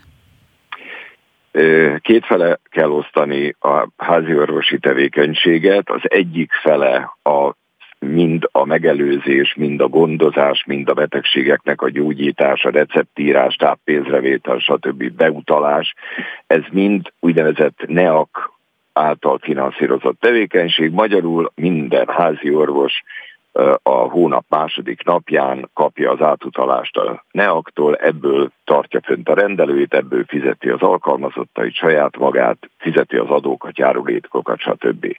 Vannak egyébként olyan tevékenységek, amiket egyébként a házi orvos kötelessége, szakmai kötelessége végezni, viszont nincsenek benne ebben a csomagban, ebben a házi orvosi csomagban, hogy a legtriviálisabbat mondjam, a jogosítvány egészségügyi alkalmassági vizsgálat, aminek a meghosszabbítása, vagy például a látlelet, vagy például, hogyha valaki közfoglalkoztatott lesz, és, és oda kell egy igazolás, hogy ő egészség állapotánál fogva el tudja ezt látni. Ezekre hatósági árak vannak, itt nem nincs mozgástér, megvan, hogy hány éves korba mennyibe kerül, egyéb. És erről a háziorvosi szolgálat nyugtát igény esetén számlát ad. És van egy harmadik kosár, amelyik gyakorlatilag nem hatósági árral meghatározott tény, tevékenység. Ezek például, amikor a beteg kéri, hogy készüljön róla egy EKG, vagy a beteg azt kéri, bár egészségállapota nem indokolja, hogy ne kelljen bemenni a szakrendelőbe vérvételre, hanem a nővér kint háználása el, Ezekre úgynevezett térítési díj tartozik, amiben többször nekifutott az orvosi kamara, mint árképző, ugyanis törvény nem határozza meg a kamarát ilyen szerepre, Emiatt a gazdasági versenyhivatal már a 99-2000-es években is volt rengeteg vita, akkor még én titkárként dolgoztam ott, és egyszerűen a, gép, a gazdasági versenyhivatal nem engedte, hogy, hogy a orvosi kamara akár csak ajánlás szintjén is meghatározzon bizonyos tevékenységeknek árat. Ezért látszik ez a faramúci megoldás, hogy tólig, mert ez az egyetlen kiskapu az árképzésben, úgy egyébként zárójelve teszem hozzá, hogy az kamarai törvényhez úgyis hozzá kellene most már nyúlni, és akkor például ezt meg lehetne állapítani, hogy, hogy árképző szerepe legyen a kamarának. Minden országban egyébként ez így van. És akkor, ha valaki például ilyen szolgáltatást kér, akkor előre tudnia kell, ugye, hogy mennyibe kerül, azt ki kell függeszteni a házőrbös rendelőnek a várójába, és amennyiben ő ezt kéri, akkor szépen kap róla egy nyugtát számlát, befizeti kártyával vagy készpénzzel, és, és megkapja ezt a szolgáltatást a házi orvostól. No, mit jelent ez egyébként a házi orvosok szempontjából? Jelente bármilyen plusz adminisztrációt vagy kellemetlenséget, és mit jelent egyébként a másik oldalról, hiszen ugye, hogyha házi orvosról beszélünk, akkor én mondtam, hogy én még nem járok házi orvoshoz szerencsére szerencsére és lekopogom mindenhol, de mondjuk az idősek sokat járnak, tehát nekik akkor azzal kell szembesülniük, hogy fizetős lesz valami, vagy drágább, mint eddig? Szerintem nem lesz drágább, de, de maga az alapszolgáltatás és a hatósági ár az ugyanaz, ami volt. Uh-huh. Itt most arról van szó, hogy nem a Mátra Derecskei házi orvos és az ottani önkormányzat határozza meg, hogy, hogy melyik Közben pont hívják önt valószínűleg ez ügyben, nem? Hogy Igen. házi orvos. Tehát nem, nem az önkormányzat és a házi orvos határozza meg, hogy mennyibe kerül egy bizonyos beavatkozás, hanem van erre egy ajánlat, egy árajánlat, és az, az van kifüggesztve, de ez nem tartozik, mondom, a receptírás, nem tartozik hozzá a, a beutalás, nem tartozik hozzá maga a gyógyítás, a gondozás, a, be, a, a, a felderítése bizonyos betegségeknek, tehát a szűrések, ezek ugyanúgy térítésmentesek és a NEAK által finanszírozottak, mint eddig. Hogy áll egyébként a házi orvosi szakma most, hogyha szakember hiányról beszélünk, arról beszélünk, hogy, vagy beszéltünk, hogy mondjuk vidéken nincsen elég házi orvos, mi a kép? Hát az a helyzet, hogy gyakorlatilag a háziorvosok 10%, háziorvosi praxisok 10%-a betöltetlen, és sajnos egy aszimetria látszik ebben, mert pont a falusi vegyes praxisokban van rengeteg, tehát meg is haladja a 10%-ot, van 16-17% ezeknek a praxisoknak betöltetlen, és hát közel 900 ezer embernek nincs házi orvos azon a településen, ahol ő lakik. Persze őket is ellátja valaki, mert a szom, általában az önkormányzat köt egy szerződést a szomszédváros vagy a szomszéd falu házi orvosával, aki egy héten kétszer átmegy két órára, három órára rendelni, a tüzeket eloltani, a recepteket aláírni, beutalókat aláírni, leleteket megbeszélni, és ott inkább a nővér viszi a praxist ezen a másik három napon, illetve hát ilyen helyettesítéseknél általában arra is lehetőség van, hogy a beteg átmenjen abba a szomszéd faluba, városba, és hogyha olyan akut betegsége van, akkor a helyettesítő orvos a saját rendelőjébe látja el. Az a baj, hogy ennek a szakmának a presztízsét azért elmúlt 15-20 év alatt sikerült rendesen tönkretenni, és mivel, hogy nincs utánpótlás, tehát a közel ezer végző orvosból egy évben általában 50-60 választja ezt a szakmát, tehát iratkozik be, vagy jelentkezik rezidensnek a háziorvosi intézetekbe. Ebből az látszik, hogy, hogy a, körülbelül havon vagy körülbelül évente 200 orvos hagyja el a pályát, 50 jön be, ebből egyértelmű, hogy évente 150-nel nő a szakadék a betöltött és a betöltetlen praxisok között. Az a megoldás, hogy egyrészt a vidéki praxisoknál ugyanazt kellene csinálni, mint Svédországba, Finnországba, hogy aki aláír öt évet, hogy a sarkörön túl megy, akár tanárnak, akár orvosnak, akár gyógyszerésznek, az arra az öt évre dupla fizetést kap, és öt év után eldöntheti, hogy ott marad, vagy visszajön a sarkörön innen levő ö, helyekre is. Lesz biztos fiatal, aki viszont vállalni fogja ezt a ö, feladatot. Így ezek a tulajdonképpen hátrányos helyzetű térségekbe is sikerülne háziorvost juttatni, és hát igen, a háziorvosi szakmai munkát kellene most már hagyni, hogy a háziorvosok dolgozzanak, ne csak adminisztráljanak, meg, meg, meg papírokat töltsenek ki, és akkor biztos, hogy sokkal több fiatal választanak. Komáromi Zoltán. a szakmát. Nagyon szépen köszönöm, hogy a rendelkezésünkre állt ma reggel. Szívesen máskor is. Viszont hallásra kezdi csokolom. Spirit FM 92.9. A nagyváros hangja. Szalai Dániel, a média egy főszerkesztője ül velem szemben a stúdióban. Köszöntelek téged. Jó reggelt kívánok, szia! És vidáman köszöntelek, de a téma nem annyira vidám egyébként, mert hogy úgy tűnik, hogy egy egészen komoly botrányá alakult most ez a Friderikus botrány, amit így emlegetnek. És ahogy megnéztem az ő videóját, ő most már azt mondja, hogy te igazából bosszú hadjáratot indítottál ellene, és ez semmi másról nem szól. De röviden kérlek, hogy zárkóztassuk fel a hallgatókat, Igen. hogyha valaki kimaradt ebből, hogy mi a sztori. Igen, először is azzal kapcsolatban, hogy bosszú hadjáratról beszélünk-e, vagy nem. Természetesen nincsen semmi ilyesmiről szó. Amiről szó van, az egy tényfeltárás. Ugye Friderikus Sándor produkciója, a Friderikus produkció kiküldött, illetve adott egy nyilatkozatot a Bliknek azzal az aláírással, hogy Csenterics Ágnes a Friderikus produkció sajtósa. És hát utána néztünk, hogy létezik-e ilyen nevű sajtós, és ma Magyarországon nincs olyan újságíró, aki ismerne ilyen nevű sajtóst, miközben hogy a dolga az lenne, hogy válaszoljon az újságírók kérdéseire, tartsa a kapcsolatot. Ami a hát durva ebben, hogyha fogalmazhatok így, hogy azért Csenterics Ágnes neve például nekem, aki magyar televíziós dolgozó voltam 18 éven keresztül, ismerősen cseng, de ő elhunyt. Igen, ő egy tévés rendező volt, és amikor elkezdtünk nyomozni, hogy hát akkor ki ez a Csenterics Ágnes, aki sajtósként van megjelölve, akkor nagyon hamar mindenki ugye ezt mondta persze, hogy Csenterics Ágnes egy rendező volt. Egyébként ugye a Wikipédián is és más helyen is ez ugye kiderül, hogyha valaki nem tudná. Viszont a sajtósnak egyelőre nincsen se híre, sem hát na jó, ez egy kicsit morbid, hogy... Ne fejezd be igen, De gyakorlatilag beszélgettünk újságírókkal, médiavezetőkkel, mindenkivel, senki nem hallott róla, hogy létezne, csak a rendező neve jutott eszébe mindenkinek. No, miről szól maga a közlemény, ami miatt ugye egyáltalán áll a bál, és amire ezek szerint ki tudja, hogy valós vagy nem valós név került? Igen, ezzel az aláírással egy olyan nyilatkozat jelent meg, ami egyébként nagyon nagy felháborodást váltott ki Friderikus saját nézői, podcastjének nézői körében is, hiszen ő azt mondta, hogy akik nem fizetnek az ő videós tartalmaiért, amit ő egyébként az ingyenes YouTube-ra is föltölt, azok kvázi kifli tolvajok, tehát azokkal vont párhuzamot, akik nem fizetnek a kifliért a boltban, miközben ugye ennek van egy költsége. Ott fel is vázolta, hogy mekkora költsége van neki, és arról beszélt, hogy eddig 31 millió forintot tett bele ebbe az egész podcast dologba, miközben egyébként 24 vagy 25 adáson volt túl addig, amíg ez a nyilatkozat megjelent.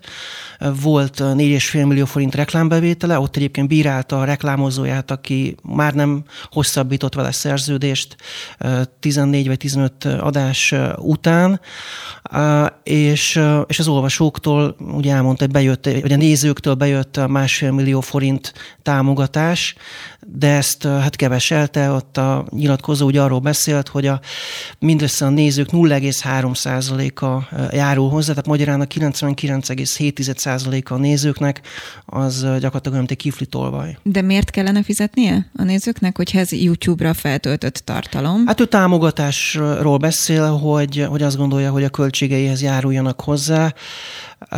Vannak fizetős tartalmak, ugye, hát ezt te is pontosan tudod, Lehetne hogy mondjuk a HVG-ben is van olyan cikk, vagy számtalan internetes oldalt hozhatunk példaként, ahol mondjuk akkor tudom elolvasni az adott cikket, vagy akkor tudok megnézni egy videót, hogyha én ott előfizető vagyok. Itt nem erről van szó. Hát itt ugye arról van szó, hogy föltöltik a YouTube-ra, ahol egyébként reklámokat lát az ember, a, a YouTube is maga közvetít reklámokat, plusz neki volt egy támogatója, egy kávémárka, amelyik nem hosszabbított most el a szerződést, szerződést, és, és hát gyakorlatilag itt nem is csak azzal van, a, nem is csak az váltott ki vitát, hogy, hogy kell-e fizetni vagy nem, hanem ez a fajta kommunikáció, hogy tolvajozza, illetve erkölcsiségét megkérdőjelezi a, a nézőinek.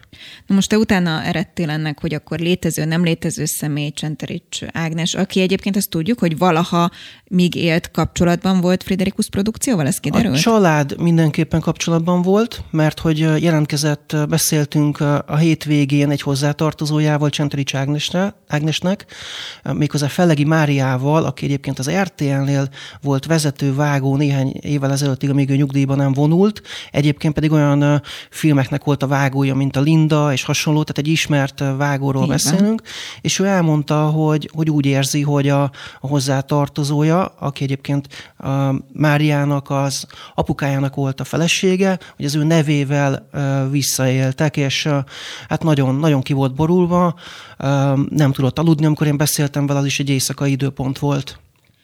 Most ugye Friderikus Sándor azon túl, hogy egy ilyen 3-4 perces videóban azt mondja, hogy te bosszú hadjáratot indítottál, nem annyira reagál ezekre a felvetésekre, mert mindegy is, hogy van-e sajtóse vagy sem.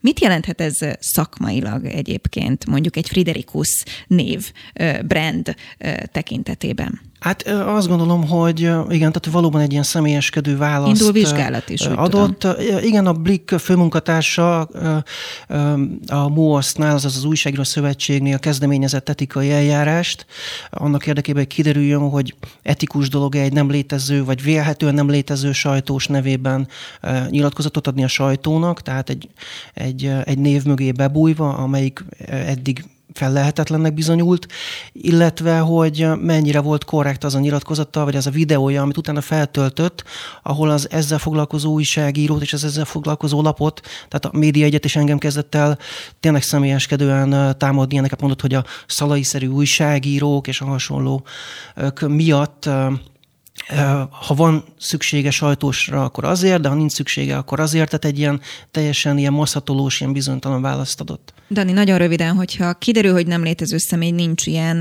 akkor annak szerinted mi lehet a következménye? A. Friderikus bevallaná-e valaha, hogy mondjuk ezt ő írta? B. Egyáltalán ez az ő hírnevére van hatással? Hát azt gondolom, hogy itt most gyakorlatilag a, a szavahihetősége az, ami, ami, ami kockán forog, hiszen hogy ha ő nem tud mutatni egy ilyen nevű sajtóst, aki ennek a nyilatkozatnak a megjelenése előtt ezt a nevet már viselte, mert hogy mondjuk azóta megházasodhat mondjuk valaki, tehát hogy tegyük fel addig a pillanatig, amikor ez megjelent, nem volt ilyen, akkor itt valami furcsaság történt minimum, és akkor azt gondolom, hogy elnézést kellene kérnie. Ez, ami egyelőre hiányzik, és inkább ugye azt az újságírót, meg azt a lapot támadja, amelyik ezzel foglalkozni próbált, és aki egyébként megkereste őt, azt gondolom teljesen korrekten küldtünk neki kérdést, hívtuk telefonon többször, tehát megadtuk a lehetőséget arra, hogy erre ő válaszoljon, ehhez képest történt, ami történt. Szalai Dániel, köszönöm szépen, hogy itt voltál. Önöknek pedig a figyelmet köszönjük, mert hogy ezzel véget ért a mai aktuál, és mindjárt jön a Bistró, Nagy Angélával fogadják őt is. Szeretettel és hallgassák őt. Én köszönöm a mai kollégáknak a munkát. Varga Krisztián szerkesztett, Tóró Nikolett volt a segédszerkesztő, és Kátai Kristóf figyelte a technikai dolgokat. Legyen nagyon szép napjuk.